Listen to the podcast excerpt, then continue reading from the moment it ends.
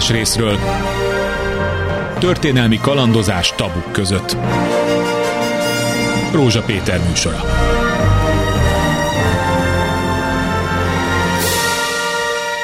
Jó napot kívánok! Nem mondok újat, hogy ha azt mondom, hogy 2010, de inkább 2009 óta ez a kormány folyamatosan egy pánik kampányban tartja az országot. Úgy és ezt a kifejezést gyakran lehetett hallani mint az Orbán egy pánik gombon tartaná a kezét, és csak van kedve megnyomja, mert akkor föl lehet a szavazókat spanolni, akár migránsokkal, akár Soros Györgyel, akár dollárbaloldal, éppen ami kell és ezzel nagyon jól tudta állandóan, aktívan tartani az ő választóközönségét, és a izgalomban tartani az ország népét, meg a nemzetközi közvéleményt is olykor-olykor.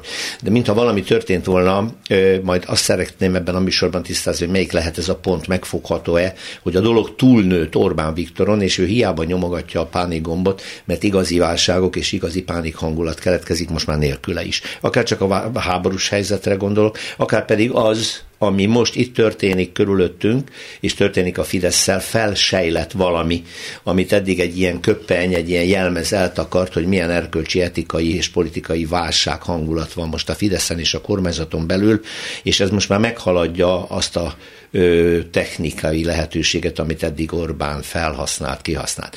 Hogyan működik most ez, és miért? És a médiának mi a szerepe abban, hogy ez a pánik hangulat nem hogy csökkenne, hanem spirálisan fokozódik, mintha meg lenne az oka, hiszen háborús körülmények között élünk, de tulajdonképpen azt veszük észre a hétköznapi diskurzusban, hogy féligasságokkal mindenki osztja az észt. Mindenki hozzászól valamihez, ahogy maga kedve szerint, soha nem a tények egészét vizsgálva, hanem csak részigasságokat tulajdonságokat kiragadva. Mi ennek a természetrajza, többnyire ma erről fogunk beszélni.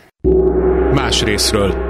Az első vendég Sík Endre szociológus, szerbusz, köszönöm, szerbusz. hogy itt vagy, tőled loptam el a pánik gomb kifejezést, most már elárulom, Aztán hiszen te vezetted ezt be, és nagyon találó ez a dolog, és valóban kiválóan működtette, és nem csak a saját választói körét a Fidesz ezzel, hanem az egész nemzetközi közvéleményt tudja ezzel állandóan generálni.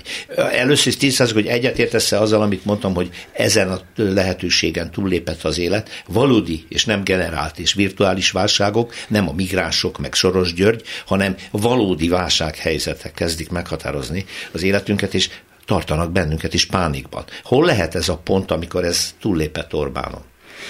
És Jó. tudja kezelni? Úgy látszik, Jó. nem? Akkor először azzal kezdeném, csak nagyon röviden, hogy egyetértsünk. Én egy kicsit visszafogotta vagyok, és csak 15 óta, 2015 óta datálom a morális pánik gomb jelen formában való működésének létezését. Igen, amikor a párizsi terrorveszélyt felhasználva e, Így van, ezt és a... ami legalább ilyen fontos belpolitikai szempontból, ugye volt a 2014-ben a teljesen spontán kitört net adó elleni lázadások, Igen. és akkor gyorsan nagy mértékben csökkent a Fidesz népszerűség, és akkor kellett valamit tenni. Tehát egy igazi pánikhelyzet volt, amire egy pánikgomb létrehozását Aha.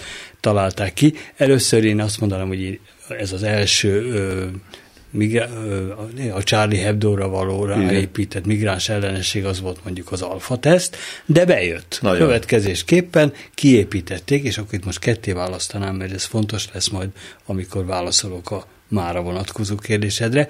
Egyfelől egy propaganda gépezet épült ki, nyilván a miniszterelnök hivatalban lévő központ, de egy nagyon széles hálózat sok kiváló specialistával, akik a maguk részterületét nagyon ismerik, uh-huh. és egy nagyon speciális, nagyon komplex, nagyon modern, sőt posztmodern propagandagépezetet hoztak létre. Másfelől... Tegyük az rettenetes pénzből. Igen, ezekkel azért nem foglalkozom, ezekről nem tudok semmit. Tehát... Igen, csak minket ugye azért Abszolút. ez eléggé felbőszít, hogy a Rogán Jó, tehát ez egy, egy szervezet, másfelől egy propaganda technológia. Most ebben nem megyünk bele. Na már most kezdték kitalálni azokat a mesterségesen létrehozott morális pánik helyzeteket, amelyeket aztán megfelelő módon felfújva, életben tartva, említettél potenciális bűnbankokat, de a szép az az, hogy ezek nem egymást felváltó bűnbakok, hanem egymásra épülő bűnbak csoportok, sőt bűnbak hálózatok. Ráadásul a témákat is mindig úgy lehet változtatni, ahogy azt éppen az aktuális nemzetközi helyzet, illetve belpolitikai helyzet megkívánja. Tehát ez két szempontból is nagyon flexibilis rendszer, ezért nem unják meg az emberek, és ezért lehet erre számítani, hogy a maguk által kreált helyzeteket, azt mindig morális pánikká lehet uh-huh. felfokozni. Na de ugye az élet az néha közbeszól, és vannak olyan helyzetek, amiket nem ők kreálnak, hanem igazi vészhelyzetek, és arra ez a rendszer nem tud jól működni, most, most azt a bizonyos korábbi különbségtevést felhasználnám. A szervezet persze ott van. Tehát a szervezet és a meglévő szakértelem az azért ott van, és rögtön össze lehet hívni, és rögtön be lehet izzítani, de a technológia, propaganda technológia az nem, mert azt ugye nem ők diktálják most. Az mondjuk egy válságkezelésnek az egy válság kéne lenni. Nagyon helyes. Válságkezelés. Na most ez először, amennyire én látom 2005 óta, ugye egyrészt a járvány volt, azt Igen. ugye nem látták előre, és nem is tudták jól kezelni az elején. Azt megelőzően is, ha visszaemlékszel, volt egy, egy sikertelen már nemzeti konzultációra felkészített, előkészített kampányjal fölturbozott ügyvédek, börtönök. Ah, igen, a luxus börtönök. Amit aztán nem tudtak felhasználni, mert jött a, kár, jött a járvány, közbeszólt a járvány. Uh-huh. Tehát volt ott is egy határozott kudarc, de hát ez, ez a rendszer simán túléli, és akkor a járványal egy ideig nem tudtak jól foglalkozni. Volt mindenféle kármentés, hogy utaljak az előző közbeszólásodra, jó drága kármentések a mi számunkra, de minden eset mások számára nem, de a, a közjavára mondjuk jó drága kármentések, és aztán vissza, szépen visszajött a rutin, és nagyon szép nemzeti konzultációkkal, ez meg azért fontos hangsúlyozni, mert ez messze túlmutat a média hatásán. Ebbe benne van az egész média, de ugye itt a média nagyon tágértelmű, tehát plakátokat is, nem csak a standard médiára kell gondolni. Továbbá a nemzeti konzultáció az ugye minden egyes háztartásba bekapog az ablakon, és azt mondta, hogy itt vagyok.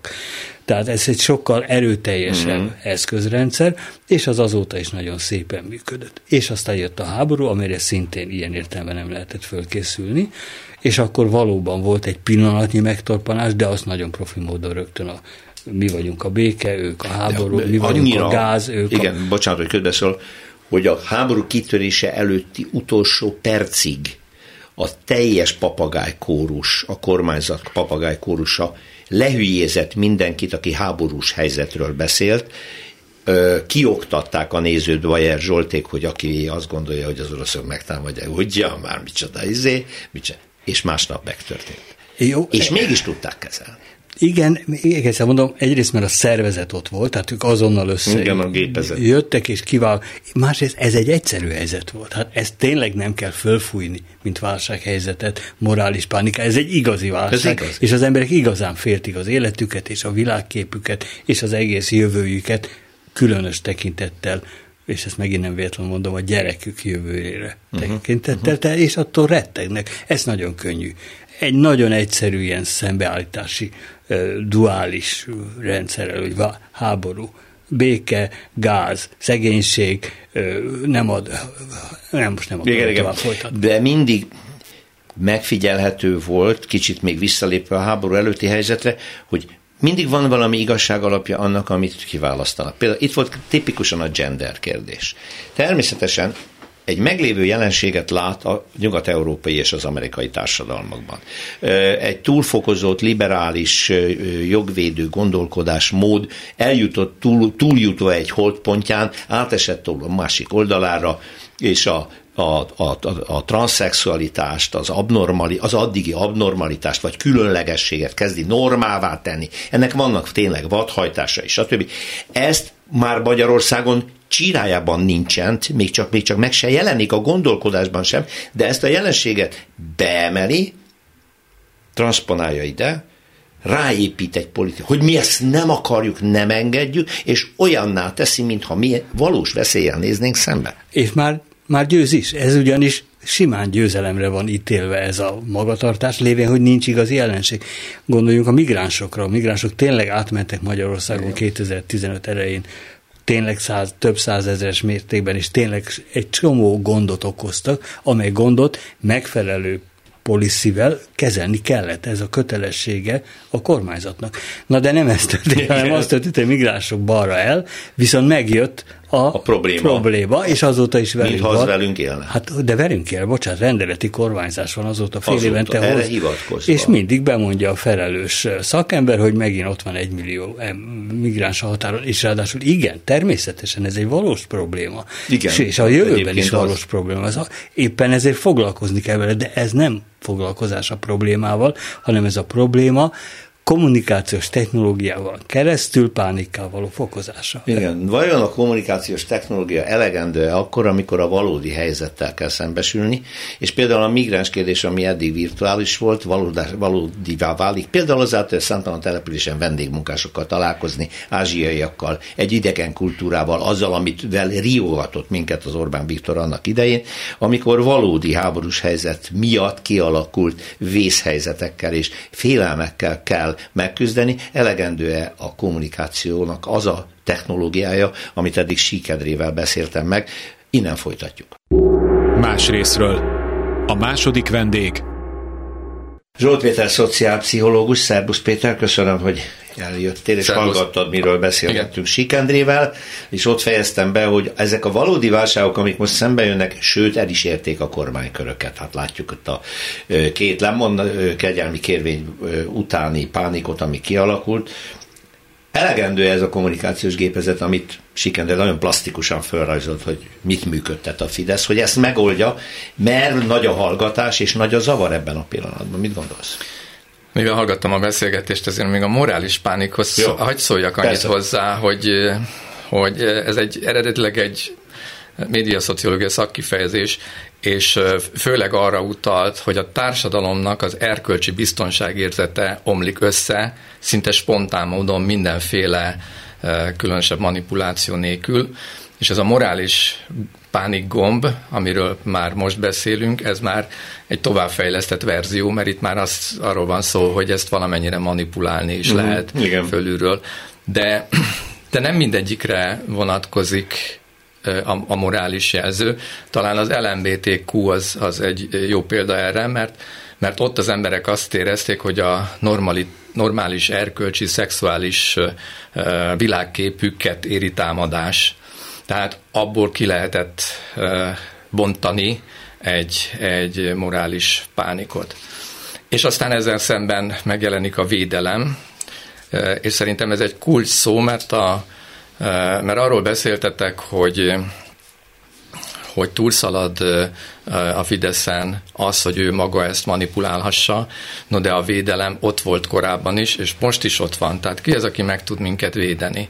És ez továbbra is lehet keretezni ezt a dolgot. Tehát ez főleg úgy történik a keretezése, hogy először megneveznek egy közösség, vagy egy általánosan egy problémát, aztán egy közösséget, és aztán végül personalizálják, tehát egy személyre mutatnak, na, hogy ő az oka mindennek. És ez a legkönnyebben befogadható. Gondoljunk arra, hogy a, hogyan lehet eljutni a menekültek tömegétől konkrétan Soros Györgyig, és, és azzal hogyan lehet telerakni az országot plakáttal, és az, az, az már egy ö, olyan negatív kampány, amit nagyon könnyen befogadnak az emberek, és ott megjelenik, hogy de viszont én megvédelek ezzel szemben, és szerintem abban tévedtetek a, a korábbi beszélgetésben, hogy ezek a technikák nem állnak most is lehet rendelkezésre. rendelkezésre, hát rendelkezésre csak kérdés, hogy a valósággal, szem, a, valóság, a valósággal szemben is rendelkezésre állnak ezek a technikák. Na de itt a, itt a valóság az most kezd olyanná válni, hogy szembe jön a vala Fidesz-szel, amelyik eddig kreálta ezeket a történeteket. Tehát azt mondom, hogy nem leegyszerűsítve nem kell kreálni, most be van. Említetted ugye a kiválasztott csoportot, ugye melegek, homoszexuális, LMBTQ nevezzük bárhogy. Ezzel való riakatással elment a Fidesz odáig, hogy összemosta a pedofíliával, ezzel ugye kriminalizálta a szexuális másságot, felhangolta a társadalmat, és majd ő megvédi az erkölcseinket címmel megint a várt a tetején állt. Igen ám, de most ez a botrány, ami kirobbant, hogy pont egy pedofil ügyben, egy, egy, egy bírói szakasz után jogerősen elítélt pedofil bűnöző társ tettesét menti fel a köztársasági elnökasszony. Ma ez, ez akkor mindennek ellentmond, amit addig csinált. Erről írnak a szakértők. Ugyanez a migráns helyzet. A riogatással eljutottunk oda, hogy az emberek elkezdtek tiltakozni a vendégmunkások tízezrei ellen. Hát eddig azt mondtad, hogy a migráció az ilyen veszélyes, erre te behozod őket. Eddig azt mondtad, hogy a, a, az összes pedofilt az így meg úgy, miközben te meg mentegeted őket. Erre nem hiszem, hogy alkalmas ez a gépezet. Szerintem igen. Ki kell, hogy ábrándítsalak. Alkalmas lesz még ez a gépezet sokáig, mert hogy a, a felére alkalmas, az egyik felére nem. Tehát arra, hogy kreálni kell valamit, amivel szemben megvédelek, arra nem alkalmas, mert nem kell kreálni. De ami létezik, azzal szemben viszont megvédelek. De hát amit én eddig, amivel én téged az riogattalak, azt én követem el, azt hogy lehet kezelni? Az, az, az egy olyan dolog, hogy, hogy hogy ott azt a, azt a akasztófát, amire, amit átsoltak, arra saját magukat akasztották föl. Ezt így is lehet értelmezni, de úgy is lehet értelmezni, hogy van, van itt két nő, aki egyébként tisztességes és jó szándékú, és, és sajnálatos az, ami velük történt, és inkább azonosulnak az emberek velük. Én nagyon sok együttérzést érzek a, a társadalomban velük kapcsolatban. Tehát, ez, de, ez nem fogja ezt az ellentmondást kioltani, hogy az a kormány, amelyik eddig az ászlajára tűzött valamit, maga nem. követi el. Azt nem, a, azt nem tűzik el, ezért és is van látom, hogy egyre több ilyen esete lesz a kormánynak, hogy a vizet prédikál, bort iszik, és ez a bor, ez egyszerűen... például, igen, tehát például menekült ügyben simán meg lehet oldani, mert most is megvan a védelmi faktor, tehát én vagyok az, aki garantálom, hogy akik ide hívtam vendégmunkásként, azok, azokat kézbe tartom, azokat hazaküldöm, tehát továbbra is ez a védelmi funkció megvan, és az embereknek leginkább erre van szükségük, erre nagyobb szükség van, mint a gyűlöletre. Tehát az, hogy én uszuljak velük szemben, az nem annyira fontos, mint az, hogy a vélt és valódi veszélytől valaki megvédjen, és ameddig valaki ezt el tudja hitetni magáról, hogy ő erre képes, uh-huh. addig neki megvan a, a társadalmi bázisa. Vagy globálisan nem tudja hitetni, lokálisan, ahol szembesülnek az emberek az oda betelepülő vendégmunkásokkal, az akkumulátorgyárak okán, ott már nem. Kit érdekelnek a lokális kérdések, de egyébként az akkumulátorgyárak azok összefonódhatnak egy országos eh, dologgá. Van, aki ebben reménykedik, hogy össze, összeállnak ezek, és akkor ez egy más... Ez egy érdekes volt, amit Zsolt Péter azt mondja, hogy kit érdekelnek a lokális dolgok, Endre. Szóval... Igen, én szerintem valamennyire igaza van. A lokális dolgok automatikusan nem válnak országos jellegű, ráadásul tényleg a kormány. Ugye most még nagyon az elején vagyunk, még nem jött be annyi vendégmunkás, amennyibe fog jönni, és a vendégmunkás séma az tényleg elben egy nagyon jól ellenőrizhető, kontrollálható séma. Tehát ebből nem kell, hogy országos téma legyen helyben, hogyha lesznek konfliktusok, és az biztos, hogy lesznek kétféleképpen is, egyfelől, ahol laknak, élnek, ott vásárolnak, találkoznak, beszélnek, le, kocsma van, futballpálya van, ott mindenképpen lesznek némi konfliktus helyzetek, másrészt a munka kapcsán, hogyha az elbocsátások miatt van. Aminek is már látjuk példáját, de ezeket, pedig még ezeket az elején lehet, vagyunk. Ezeket lehet és kell is kezelni. Tehát ezekre hogy csak érzékenyítve van a migránsok miatt mesterségesen fel, felerősített ellenségesség, de nem fog automatikusan ebből nemzetközi és még hazai össz, én voltam Csak. ilyen vendégmunkás, vagy vendégbetelepült, tehát abban a kisvárosban, ahová, ahol lakok, oda betelepültként érkeztem, és ott az őslakosok és a betelepültek közötti problémát a polgármester hihetetlenül tudta kezelni. Tehát azt mondta, hogy jó nekünk, hogy jönnek ide az emberek, és, és lenyomta a torkukon, az őslakosoknak pedig azok igazából nem örültek ennek a... Aha. Szóval én ezt ennek láttam a pszichológiai mechanizmusát, hogyha nagyon határozottan mondja az ember, hogy ez miért jó a gazdaságnak, az ellentéte ennek ugye az, hogy, hogy gyakorlatilag a kormány soha nem védte meg a magyar munkavállalót, mindig ugye a tőkés oldalról támogatta a dolgokat, pedig én azt gondolom, hogy egy magyar kormánynak az a font, valóban meg kell védeni a, a, a munkavállalókat, és hát nem ezt tette. De ez annyira konkrét, hogy most nem a politikumáról akarok beszélni, hanem, hanem ennek a tömeglélektanáról. 300 milliárd forinttal támogat munkahely létesítés címén ide települő ázsiai céget, az elkezd dolgozni, amikor beindul, kirúgja a magyar munkavállalókat, és hoz be olcsóbban, meg bár, bármilyen más meggondolásból ázsiai munkaerőt.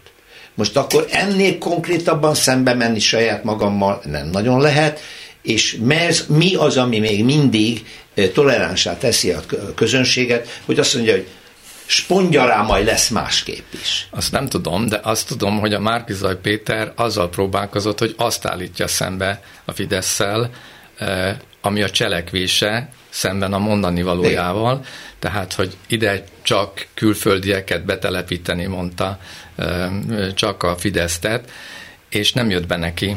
Szóval eh, én azt gondolom, hogy az antitézise ennek a kommunikációnak nem feltétlenül ez, de nem tudom, hanem az, hogy egy másfajta világképet fölvázolni.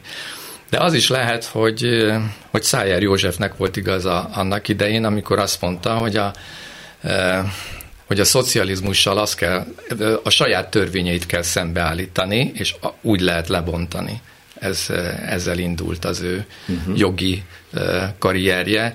Úgyhogy ez is lehet az ellenzék számára egy alternatíva, csak mondjuk más stílusba csinálja, mint a Márkizaj, de az is lehet, hogy valami teljesen mást kell kitalálni ahhoz, ami, ami egy nyugodt erőt kell megmutatnia. Én nekem meggyőződésem, hogy amit a, az első miniszterelnök csinált, az nagyon megfelelt a magyar lélektannak, tehát az, az, az, az illeszkedett. Na most ehhez képest, hogy most már minimum tíz éve azt éljük meg, hogy folyamatos izgalomban él Magyarország gondoskodik a kormány a politikai propagandái, agresszív propaganda révén, hogy állandóan és mindig készenléti és, és kampány üzemmódban élünk, és nem fáradnak ki tőle az emberek, vagy ha kifáradnak, akkor is elfogadják ezt a dolgot, ami egyébként lélektanilag számomra teljesen feldolgozhatatlan. Még meddig bírjuk ezt idegekkel, na, egyszerűen szólva. Ja, ezt teszi most a Momentum is, én pont nem látok olyan típusú karaktert a az ellenzéki térfélen, aki mondjuk a másikkal próbálkozna.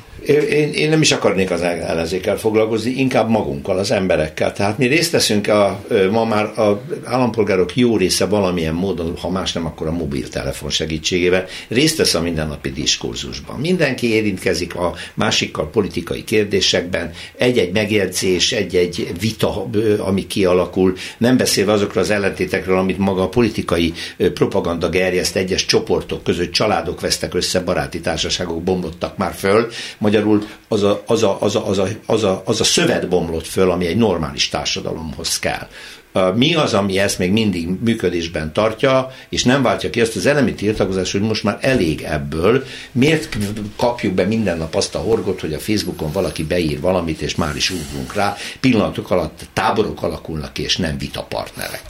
Szerintem kialakul az is, amit te igényelsz, csak van egy ilyen torzított észlelésünk a, a közösségi médiában, hogy főleg azok szerepelnek benne, akik, eh, akik agresszívebben akarnak reagálni, tehát ez egy ilyen tükörefektusként fölerősödnek ezek a, a hangok, de a, azt nézed meg, hogy a mindennapi életben kezdünk-e tudni együtt, egyet érteni dolgokban, akkor eh, Például a politika teljes, totális elutasítása minden oldalról ez megjelenik, megjelenik a békességvágy is a családok körében valószínűleg, meg a szomszédok körében, vagy megjelenik az a stratégia, hogy tudom, hogy nem szabad megnyomni rajtad ezt a gombot, mert akkor megvadul közöttünk a beszélgetés, és beszélünk igen. arról, amiben egyet kerüljük ki, ha, ha, ha békét akarunk, akkor kerüljük azt a témát, ami egyébként mindannyiunkat éri. Vagy elkezdjük kerülni azokat az ez embereket, akik, akik nagyon könnyen csak erről tudnak beszélni. A feleségem például nem bír elviselni engem, amikor elkezdek otthon politizálni. Aha. Tehát már látom az arcán, hogy nem akarja ezt hallani. Uh-huh. De most, uh-huh. amikor történt ez a felmentés, akkor ez elért, elért hozzá. Tehát, hogy, hogy van, amikor aki kerülni szeretné, mert szerintem az egészséges emberek kerülni szeretnék ezeket a témákat, egyszerűen bekopogtat az ablakon, és nem tudott kikerülni. No, én ez, ez a nyilvánosság. Ez, ennek örülök, hogy Zsolt Péter ezt említ, mert ide szerettem volna visszatérni, hogy amikor a valóság ennyire megmutatja magát, azzal szemben, amit mondjuk a politika képvisel, a, jelenleg a magyar kormány, a, a NER rendszere felépített ezt a igazából most látni, hogy színpadi díszletként ez, ezt az erkölcsi, etikai, politikai krédót, hogy ez mind hazug és emögött semmi más, mint nyers ö, meggazdagodás vágya, hatalmi koncentráció, a saját világunk és igazunk reggeltől való, estig való igazolása, bizonyos társadalmi csoportok kirekesztése a hatalomból, gyakorlásból, egyáltalán a véleményalkotásból, amikor ez már ennyire nyersen meglátszik, akkor mi várható? Elizabeth Noellen Neumann, hogy egy híres közvélemkutatót, vagy ilyen nyilvánosságkutatót említsek, ő azt mondja, hogy létezik a látens közvélemény, megkülönbözteti a manifesttől. A manifest még azt jelenti, hogy úgy fogjuk föl a közvéleményt, hogy ott az okos emberek valamilyen konszenzusra jutnak. Uh-huh. A látens közvélemény azonban más. Az olyan, hogy az bekopogtat az ablakon, ezt mindenkinek valamilyen állást kell foglalni a dologban, és az a fajta konszenzus kezd kialakulni, szerintem már meg is, be is következett, amit te is mondtál, hogy azért tudjuk, hogy ezek a saját zsebükre dolgoznak, és nem az ország érdekeit nézik. De és mindenféle politikai párt elutasítása is benne van, ellenzék is, meg a kormány is, de hogy egy ilyen típusú konszenzus kialakul, mert hogy reflektálnom kell arra a valóságos történetre, ami már elért hozzám, uh-huh. mondjuk egy abuzálásos történet az mindenkit érint. Egyébként a, a magyar társadalom szerintem igazából még nem vette tudomásul, hogy ő egy bántalmazott helyzetben van. Igen. Tehát ennek a felismerése szerintem még várat magára. Uh-huh. Endre, mit gondolsz a bántalmazott helyzet? Ne, óvatos leszek, és nem fogok se paraszságról, se barbárságról beszélni. Hanem, egyszer már a magyar nemzet ezért ki is picézett téged, nem igen, hogy bántod a magyar. Kétszer, de egyébként jogosan, bizonyos értelemben nem jó beszéltem róla, jó nem kell ilyen helyzetbe belemenni. Na de itt inkább arról beszélnék, hogy én szerintem ott tévedtek tulajdonképpen. Igazatok van, amit mondtok, csak van szerintem egy teljesen hamis ki nem mondott feltételezés a beszélgetésekben, hogy ez a morális pánigom nyomogatás, ez az egész társadalomra irányul. Szó sincs róla. Én mostanában használom azt a információs autokrácia fogalmat, aminek az a lényege, hogy az adott választás megfelelően kialakított manipulált keretei között az, erre, az ennek legkiszolgáltatottabb, legiskolázatlanabb, legkevesebb információval rendelkezőket kell csak megszerezni, és nem az egész társadalmat, mink így, ahogy itt üldögélünk, teljesen érdektelenek vagyunk uh-huh. a mhm. morális pánikgom nyomogatói számára, le vagyunk írva, nem is vagyunk elég számosak. És azok, akikről ti beszéltek, hogy föl kellene ismerni és rá kellene jönni, azok se érdekesek.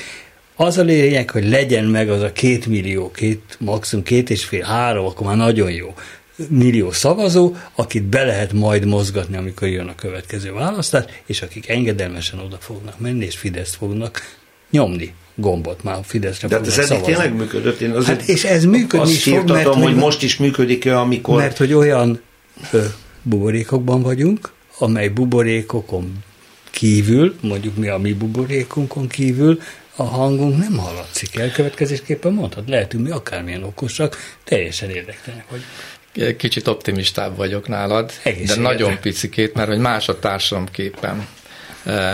Tehát ez, Bizonyos pillanataimban tökéletesen egyetértek veled, amit mondtál, mert hogy látom én is szociológiailag, hogy a megcélzott szavazóbázis Igen. az csúszik lefelé a középosztálytól lefelé, és nekik más nyelvet kell használni. Nekik azt kell mondani, hogy szétaprítom, ha az én gyerekemet is e, valami bántalmazás ér, éri.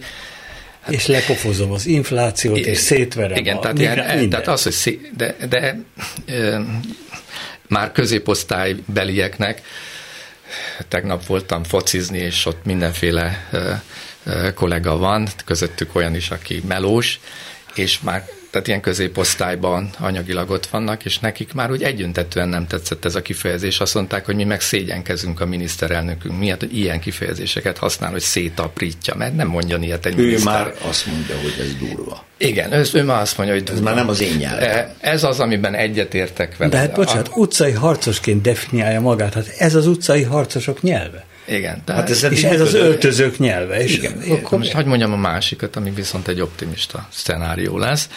Az pedig az, hogy a társadalmi eh, nyilvánosság nem úgy épül fel, hogy én ennyire meg tudom célozni az egyik részt, hanem állandóan keverednek benne a dolgok, és ahogy a, az, az elit nevezzük itt a középosztálytól fölfelé most, átszűr bizonyos információkat, földolgozza és értékeli, ez az értékelés megy tovább a társadalom többi része felé. Ezt, ezt szociológusok nagyon jól kimutatták, például én, én divat szociológiával foglalkoztam, és ott is lehetett tudni, hogy van egy véleményvezér réteg, vagy hogyha arra gondolsz, hogy mondjuk egy autót akarsz vásárolni, akkor mit csinálsz? Vagy elolvasod az autós újságokat, vagy megkérdezed az autószerelőt, mert elmondod a preferenciáidat. Tehát az autószerelő, vagy akik ezzel foglalkoznak, azok, azok mindennel foglalkoznak, majd utána leegyszerűsítik a piacon meglévő számodra túl komplex dolgokat, megszűrik, és azt továbbadják. Ezt több szakaszos kommunikációs áramlásnak hívják, és ez mindenben így van. A miniszter azt mondja, hogy éppen az értelmiség nem számít Amiről te már. beszélsz, az a 70-es évekig tartott, azóta az értelmiségnek megszűnt ez a funkció, mert kiradírozta, illetve fölülírta az a közvetlen kommunikáció, amit mondjuk most... Most kezd érdekessé válni a beszélgetésünk, amikor két szociológus nem ért egymással egyet. Eh, nézd meg a Schmidt Pálnak a lemondási történetét. Megmérték a fideszesek, nem érdekelte a társadalmat az, hogy valaki plagizálva jutott valami. Nem érdekelte. A fideszesek erre a közvéleménykutatásra építették azt a stratégiát, hogy megtartjuk. Igen. Ellenben volt néhány ilyen vágyfülű ember, aki, aki mondjuk tudja, hogy hogyan lehet megszerezni egy, egy doktori fokozatot, és hát azok, az, azok elkezdték ezt elfogadhatatlannak tartani. A plágiumot. A plágiumot, igen ez átment, mert a végén a Schmidt le kellett mondani. Két szakaszos volt a dolog, úgyhogy én annak idején már Azt többször... gondolta az Orbán, hogy a tojásfejű értelmiségiek a plágiumot nagyon súlyos bűnnek feltüntetve, majd a tömegek is átveszik ezt az értékrendet? Nem. A, a közvéleménykutatásokat megnézve elfelejtették úgy elkülöníteni az alapján, hogy ki milyen szavazó, úgy megnézték, hogy mi a vélemény Schmidt Pállal kapcsolatban. Igen. De nem csinálták meg azt, hogy megnézték, hogy ki a véleményvezér az adott témakörben, mert minden témakörben más a véleményvezér. Egy autóvásárlásnál más a vélemény, egy divatnál a 16 évesek a véleményvezérek, egy, egy értelmiségi balhénál az értelmiség a véleményvezér. Ha megnézték volna külön azt, hogy mi a véleményvezéreknek az álláspontja, és mi a tömegnek, utána meghozhatták volna a helyes politikai döntést, hogy akkor szerintük, ez már a politikusok dolga lett volna, hogy ki fog a másikra hatni, a tömeg fog a véleményvezérekre, vagy, vagy fordítva, de már lett volna egy információk, de nem tették ezt, ezt meg. Úgyhogy módszertanilag részben lehetne fejleszteni a közvéleménykutatásokat, hogy mindig megnézzük, hogy ki a véleményvezér. Hát részben pedig azt lehet mondani, hogy, hogy erre, erre, erre nincs szükség, mert, mert, mert más Mert úgy tűnik nekem is, és kell. Endre felé hajlok, hogy a véleményvezérek szerepe megváltozott, nem igazi értékrendek, szaktudás alapján válnak véleményvezérekké emberek, hanem bizonyos kommunikációs eszközök által a tömegmédiában és a közszociál, tehát a, a social médiában, a közösségi médiában. Hát jó, hát meg ott vannak az influencerek, ott vannak az influencerek, akik... fizetni, meg ott van a, a, a, a már általuk létrehozott értelmiség, ne állítsd úgy be, hogy az értelmiség az teljesen egyen. Igen, igen, jó, Megvan jó az gondolat, értelmiségnek igen. és a középosztálynak az a része, amelyik abszolút érdekelt abban, hogy az emberek úgy gondolkodjanak, hogy megmaradjon ez a rendszer, mert ez nekik ez a, ez a megafon, ami, ami ne, Nem, fel. amiről én beszélek, az, az államtitkárig mindenki, mindenki, akinek érdekében áll, hogy ez a rendszer megmaradjon, mert ez az neki anyagilag is, identitás szempontjából is, értékrendileg is biztonságot és hatalmat.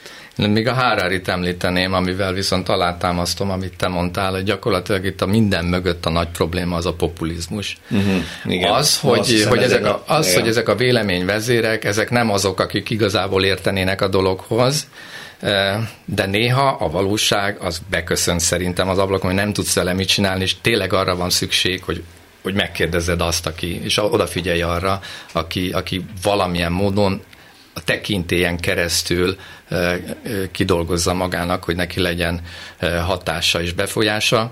A történész is szakma, egy idő után oda fogunk figyelni a történészekre és a többi, és nagyon különbözőek az egy, a kultúrák. Tehát a csehek például sokkal kevésbé verték szét a saját értelmiségüket, mint mi magyarok, és ez sokat jelent egy mm-hmm. sikeresség mm-hmm. szempontjából, tehát hogy itt nem egyformák az országok. Ma nyilván a kulturális háttér más, de azért a tömeghatást azt lemérhetjük abban, és akkor nem Magyarországról beszélek, örülök, hogy Zsolt Péter a csehekre utalt, mert a világban azt látjuk, hogy azok a véleményvezérek, így nevezzük őket, de igazából, hogy egy hagyományos kulturális struktúrát nézek, akkor azok a szakmai körök, amelyek mhm. a tudást átadták az embereknek, és az emberek elfogadták. Nyilvánvalóan egy orvostól elfogadják az orvosi definíciót, egy történelem tanártól a történelmi elemzést, és még mehetnék tovább, de amióta a social média létezik, és a tömegmédia ilyen erővel tud megjelenni, divattá vált, késztetésével vált, vagy ösztönösen jött elő a tömegekből, hogy fölülírják ezeket a tudásokat, és kidobják a véleményvezérnek nevezett tulajdonképpen tudás közvetítő embereket, és ettől azt látom, hogy a Trump jelenség mögött is például ez van. Tehát egy fél őrült, aki ma már a világ rendet veszélyezteti a mondataival, hogy a látott országokat támadják meg az oroszok, mert az milyen jó lesz, nem akarom tovább népszerűsíteni. Tömegek ájultan figyelik, mert extrém, mert ellentmond annak a egyetemes tudásnak, amivel eddig minket etettek, de mi majd most megmutatjuk, hogy mi jobban tudjuk. Nem ez van, nem meg? Hát, hát most beszélt, igen, most már erről beszélt most a populizmusról, hogy rájátszik arra, hogy az emberek elégedetlenek a status quo-val, a fennálló rendel, következésképpen valami mást akar, és akkor ő azt akarja, hogy ő legyen hatalma. Jó, de ha ez ilyen egyszerű a képet, akkor azt mondja az ember, hogy ha ezt így látjuk, akkor ezzel szemben felállítható lenne egy új értéklet, amely visszatereli az embereket a normalitás felé, nem? Hát ebben lehet bízni, és szerintem ilyen irányban megy is, Tényleg? megy is a dolog. Tehát jó, most, hogy ilyen egyre nagyobb fókuszt nyitunk a, a, a világ értelmezésére, akkor... Tehát Péter, félőrültek vezetik az államokat. Putyintól, Erdogánon, Trumpon keresztül, vagy egy szerencsétlen demenciával szenvedő Bidenen át. Ott állunk, hogy az Amerikai Egyesült Államok két hatalmas nagy politikai tömbje képtelen kiállítani egy értelmes ember. Igen, ez... Mi van? Igen, hát... Szóval most akkor a hazaiakról nem beszéltem udvariasan, jó? A demokráciának van intézményi struktúrája is, tehát egy szociológus nem csak azt látja, hogy idióta vezetők vannak, és, és a demokrácia az a többség zsarnokságává kezd válni. Mm. A Fidesz ebben nagyon innovatív volt, mert ugye azt mondta, hogy hát Hát a demokrácia az, hogy, hogy, hogy, hogy mi vagyunk többségben, tehát azt csinálunk, amit akarunk. Valójában ennél sokkal izgalmasabb a demokrácia, hogyha azt nézed, hogy hogyha ők mondjuk elveszítenék a választásokat, akkor hirtelen nem ezzel jönnének, hogy, hogy a, a többség mindent megtehet, hanem az, hogy ránk is tessék szíves lenni odafigyelni. Tehát ez egy ilyen önérdekű kommunikáció szerintem a, arról. Én nem hiszem, hogy ezt a, a, a helyzetük határozza meg, hogy így fogják föl, de egy jól működő demokráciában vannak ellensúlyok azért. Hát lennének, igen. A de... Trumpnál azért látszik, hogy, hogy voltak. Hát igen, csak kérdés, hogy lesz nekem majd, hogyha újra a Trump igen, határ, például. de tanult a Trump elég sokat, és most ezt negatív értelemben mondom. De akarnék egy másik példát mondani, két másik példát mondani, ami arra utal, hogy ilyen, tulajdonképpen ennek egyfajta ingamozgása van ennek a populizmus demokrácia alternatíváknak, és most tényleg a demokrácia defenzívában van, de mondjuk például, ami Szlovákiában történt, jó, hogy most azóta meg vissza történt. Vissza. Na jó, de azért az mégiscsak valami olyasmi volt, ami nem az értelmiségvezetés által, hanem népi felháborodás hatására tulajdonképpen rendszert váltott egy kicsi ország előzmények nélkül. Jó, hogy aztán utazmányok sem voltak sokáig, de az még mindig nem egy lefutott játszma szerintem. A másik ugye az olasz példa. Ugye a Meloni onnan indult, hogy ifjú fasiszták és, és Mussolini és akármi, és jelenleg, amikor kormányzásra kerül sor, amennyire én látom, teljesen úgy kormányoz, ahogy kormányozni lehet egy EU-konform migráció által nagyon erőteljesen sújtott helyzetben. Hát a valamelyik ország, akkor Olaszország hát sújtott hát ügyeltől, igen, nagyon súlyos. Szóval ezek nem egyértelmű és lefutott. Én szerintem se, én is ezt mondom, hogy itt nem csak lefelé megyünk, hanem vannak fölfelé mutató tendenciák. Nyilvánvalóan egy, egy birodalomnak, mint amilyen az Európai Unió próbál lenni, annak meg kell védeni a határait, meg fogja védeni. A Tehát azt mondod, hogy a reálpolitika előbb-utóbb megint visszaköszön, beköszön. Sok-sok populista és hazug politikai játszmák után egyszer csak átlendül a másik oldalra, ez egy nagyon megnyugtató mechanizmus. Én nem mondtam ezt, én csak azt mondtam, hogy ennek a lehetősége is megvan, és nem tudjuk, hogy hogyan lehetne ezt elősegíteni. Egyszerűen erre én speciál nem látok semmiféle menetrendet, vagy mennyvet kézikönyvet. Látok esélyt arra, hogy az a tömegpropaganda, ez a populista politizálás és az er, e, ezt kiszolgáló gépezet, amit főleg a Rogánféle minisztériumi működtet a teljes apparátusával rettenetesen sok pénzből, hogy ez most eljutott egy olyan határra, ami a kormány számára is egy erkölcsi válságot jelent, mert ez nagyon súlyos kérdés, ami most van. Folyamatosak a lemondások, a menekülések, látjuk a Baló Zoltánnak a kínlódását, saját egyházi kollégáim kezdik most már megelégelni, hogy egy pedofil ügybe belekeveredve még mindig nem mond le, ez csak egy példa az eddigi lemondások után, ez egy erkölcsi válság. Abból indultam ki, hogy ez kommunikációs eszközökkel kezelhető, mindketten azt mondtátok, hogy egyébként úgy tűnik, tűnik számotokra, hogy igen, én meg azt mondom, hogy ez egy morális válság, tud-e váltani? Talán ez a kormány. Egy-kettő, láttok-e a magyar társadalomban olyan egészséges ellenállást ezzel szemben, hogy rendet követel? Én jósolni nem szoktam, visszamenőleg, ami eddig történt Igen. ez ügyben, valóban úgy látom, hogy itt most egy válságmenedzselés van, és nem is jó. Tehát az első reakciók, akár az Orbánnak a nyilatkozat, hogy hősiesen kiáll és a korlátozza a majdani köztársasági elnök jogkörét, jogkörét azáltal, hogy jogkörét. megvédi őket valamitől, ami nem állt elő. Mert senki nem mondta azt, hogy a, a, a pedofilokat kellene támadni. Ez egy nagyon rossz kommunikáció volt, üresbe is ment. Most nem tudom, hogy mik lesznek a következő lépések. Egyenlőre valóban úgy látom, hogy helyben topok és zavar van ennek a morális pánigomnyomogató propagandagépezetnek a, az, az agytrösztje. Uh-huh. Péter? Hát, hogyha maradok a szociológus eszmefutatásoknál, akkor azt mondanám, hogy meg tudta volna előzni Orbán Viktor, hogy ezt a rossz döntést hozza, hogy hozzányúlok az alkotmányhoz, mert hosszú távon ez vissza fog neki csapni. Most így rövid távon úgy tűnt, hogy jó. Azt csinálja, amiről korábban beszéltem, hogy megkérdezi az ezzel kapcsolatos jogászokat, akik itt a vélemény, alkotmányjogászokat, akik itt a véleményvezérek és akik megmondták volna. Hát én ezt annak idején kettős kultivációnak neveztem, tehát, hogy megkérdezem az adott véleményvezéreket, hogy ők náluk hogyan kultiválódik egy problémakör, és megkérdezem a közvéleménykutatásba az embereket, és ezek után én, mint politikus eldöntöm, hogy mit akarok csinálni, mert mindig a politikusi a felelősség. De ez nem ez, nem ez történt, hanem ő egy, a, a populista logika alapján hozott egy olyat, hogy, hogy szétszedem őket, és megszaggatom, és nem tudom én, és akkor őnek, ők ketten meg mondjanak le, ők elviszik a balhét.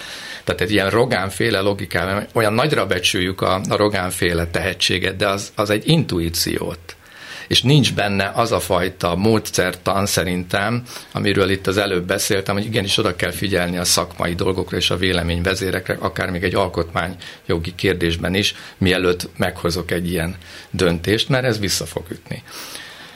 Ha, hogy, hogy lesz-e változás, ugye ez volt a másik Igen. kérdés, hogy ez eléri azt az inger küszöböt, hogy én nem azt kérdeztem, hogy mi a megoldás, mert az tényleg jóslás lenne, csak nem érzitek azt, hogy a tűrőképesség küszöbére kezd érni a társadalomnak legalábbis egy meghatározó, gondolkodó, véleményalkotó része, uh-huh. amelyik azt mondja, hogy hát eddig katonaként részt vettem valamiben, de most már több pofont kapok, ebből talán elég. Nem érzem. Vannak ilyen értékszociológiai erőlködéseim, meg vizsgálataim, amiből nekem úgy tűnik, hogy a magyar társadalom sok szempontból patológiás, és hogy ez nem várható tőle. De igazából megfordulna a dolog, mondjuk gondoljatok arra, hogyha a Magyar Péter, a volt felesége és a Novák Katalin egy közös fényképet készítene, és azt mondaná, hogy már pedig mi úgy gondoljuk, hogy rossz irányba mennek a dolgok. Áldozatok vagyunk, üldözöttek vagyunk, hibát is elkövettünk mi hárman, de közösen gondolkodunk arról, hogy valamilyen módon rosszul működik a rendszer. Hm. Ha egy ilyen történne, ami nem fog történni, akkor én állítom neked, hogy összeroppanna az építmény. akkor összeroppanna. Tehát továbbra is ott van az elitnek a felelőssége. Én azt gondolom, hogy az elitnek a felelőssége jóval nagyobb. Kit nevezünk elitnek, Péter? Az, azért kérdezem, mert a Fidesz félretette, az a szakpolitikát félretette, kinyomta a szakpolitikusok jó részét, szolgákkal vette magát körét, amely csoportok igazolják az Orbáni politikát, és minden ellentmondás esetén azonnal a retorzió volt a válasz. Most meg szüksége lenne ezekre, akikről beszélsz. Most én megneveztem három embert, jó, akiről úgy gondolom, hogy az elithez tartozik. Tehát. Igen, jó, ez egy, ez egy nagyon érdekes. És akiknek a személyisége fejlődhetne is, tehát ők maguk is egy Gyarmati Éva írt egy, egy cikket, azt hiszem a 24 húban, ő egy klinikai szakpszichológus, elsősorban gyerekekkel foglalkozik. Igen. Nagyon érdekes a gondolatmenete, amiben azt mondja, hogy, hogy Novák Katalin személyisége egy útelágazás. Azért most van igazán lehetősége arra, hogy, hogy kibontakozzon. Érdemes elolvasni ezt a cikket. Ezzel szemben úgy tűnik, hogy teljesen vissza akar vonulni. Igen, de nem ez akarja a, vállalni ezt, de, és nyilván de nem, bizonyos mert megvan rá az oka. Hát, a gyerekeit félti, akkor megvan rá az oka. Pontosan a gyerekekre visszatérve, mert most akkor megragadom még egyszer ezt a pedofil történetet, amivel belebonyolódott a kormány. Közhelyszámba megy, de nem mindenki ismeri azt, hogy a börtönökben, a legsúlyosabb bűnözők körében is egy bűnt nem tolerálnak. Ez pedig a gyerekek elleni erőszak. Ha bekerül egy pedofil, az életveszélyben van. Mert még egy anyagyilkos sem tűri el a gyerekbántalmazó bűnöző társát. Ez, Ez egy börtönszabály, de Ez ezt azért kiterjeszthetem sok, a társadalomra. Sok minden börtönszabály van. Itt a meghívnál börtönpszichológusokat nagyon érdekes dolgokat tudnak mondani. Egy tetoválás nem rakhat föl magána, magára valaki, annélkül, hogy annak ne lenne a tartalma, mert a többiek azt megbüntetik nem projektálható ez a magyar társadalom, hogy a gyermekek veszélyhelyzete, amire eddig politikájának egyik pillérét helyezte a kormány, és maga kezd, engedte ezt kikezdeni a kegyelemmel, a kegyelmi kérvény elfogadásával, azt mondja, hogy most elég. Hát szerintem. Lélektanilag nem szerintem, gyerekünk. De, de mondjad, mert túl sokat beszéltem. Nem, nem, nem, én nem, hát azért beszéltél túl sokat, mert én nem merek semmit mondani ez ügyben. Én azt hiszem, hogy azt, hogy a, a gyerek és a család, mert azért ez a család, igen, igen. már korábban is, és nem is csak Magyarországon, mert ez is Oroszországból is, meg a Trump köreiből is vettük át részben, szerepelt a morális pánik gomb nyomogatásnak a második felében már, az azért van, mert hogy ez egy par excellence életveszélyes téma az átlagember számára. Ha úgy érzi, hogy ebben a mezőben meg akarják rengetni az ő életvilágát, az ő életre, akkor az ellen sürgősen védelmet keres. Na már most, hogyha azt állítják, hogy ez a veszély itt van, és fokozódik, és felajánlják, hogy ők megvédik ők az embereket ettől, akkor együtt okay, van de a, Aki a eddig felajánlotta, hogy megvédi, ez az maga ki... követi el ezt a bűnt. Ez annyira ez mentegeti. Ez, ez egy ez, hiba ez annyira értelmiségi hozzáállás, mert nem tudod fölfogni azt, hogy az embereknek a gondolkodása hasad. Tehát, hogy nem kell, hogy koherens legyen. Igen, ez Tehát... egy hiba, ez rosszul volt menedzselve eddig, Ugye most az egyik lehetőség, hogy rájátszani arra, hogy majd elmúlik a fejünk fölül Igen. a rész. A másik lehetőség, hogy mellé dumálni, kisebbíteni, kicsinyíteni a bajt, zárójelbe tenni, és, és, és akkor ilyen értelemben elfelejtődik. A harmadik, hogy kreálni egy új nagy bajt, és akkor majd az az új nagy baj, az elviszi a baj. Kérdezted, hogy ki az elit. Ebben a témában is megvan az elit, akik, akiknek ez a szakterülete, akik ott dolgoznak a gyerekvédelemben, vagy a, és a, vagy a szociológusok, akik ezt kutatják, föl kéne tárni, hogy, hogy hogyan működik jelen pillanatban ez a világ, mert valószínűleg katasztrofálisan működik ez a, ez a világ, én állítom neked, hogy sokkal több ilyen visszaélés van ezekben az otthonokban. Hogyne, hát ez, ez egy látás dolog. Ezt ez egy, szinte ez, most már mindenki elmondta. Ez egy mindennapi dolog, no de hogy ez miért van? Azért van, mert a hatalom összpontosul valakinek a kezében, mondjuk egy ilyen iskolában a, a tanárnak a kezében, másik meg oldalon meg ott vannak a kiszolgáltatottak. Tehát az alapprobléma az ez, és akkor persze hozzátartozik még a szexuális vágy, ami az emberekbe egy természetes ösztön. Tehát ha, ha veszed a szexuális ösztönt, és hozzáteszed a korlátlan hatalmat, meg a kiszolgáltatott gyereket, akkor megvan az a három aspektus, ami miatt ezek újra és újra előjönnek ezek a dolgok. És ezeket valahogy kezelni kéne, ez volna a lényeg, Nagyon nem a lemondás, meg a hasonlók, meg az én a gyerekekért vagyok, és az egész életem arról szólt, hogy büntessem a pedofilokat. Hát nem, nem a büntetés oldaláról kell megfog, megragadni, hanem a hatalom alávetett helyzetnek a kiegyensúlyozása. Tehát a diákokat föl lehet hozni különböző demokratikus technikákkal, hogy beleszólhassanak az életükbe, bevezetni a nyilvánosságnak a különböző helyi kis módszereit az adott iskolába. Csak Tehát az, az, hogy valakinek kalapács van a kezébe, és állandóan mindenütt szöget lát, és, és azt hiszi, hogy ezzel meg van oldva, ez egy tök populista dolog. Most, most abban zajlik a verseny, hogy ki tudja jobban utálni a pedofilokat. Igen. Ebben zajlik a verseny. Igen. Nem ebbe az irányba kéne menni. De mikor szólalnak meg majd azok, akik mondjuk azt mondják, hogy hát a katolikus egyház tele van ilyennel, második János pápát ugyan szenti avatták, de tulajdonképpen takargatta ezeket a dolgokat, el kellett jutni Ferenc pápáig, hogy ez megváltozzon.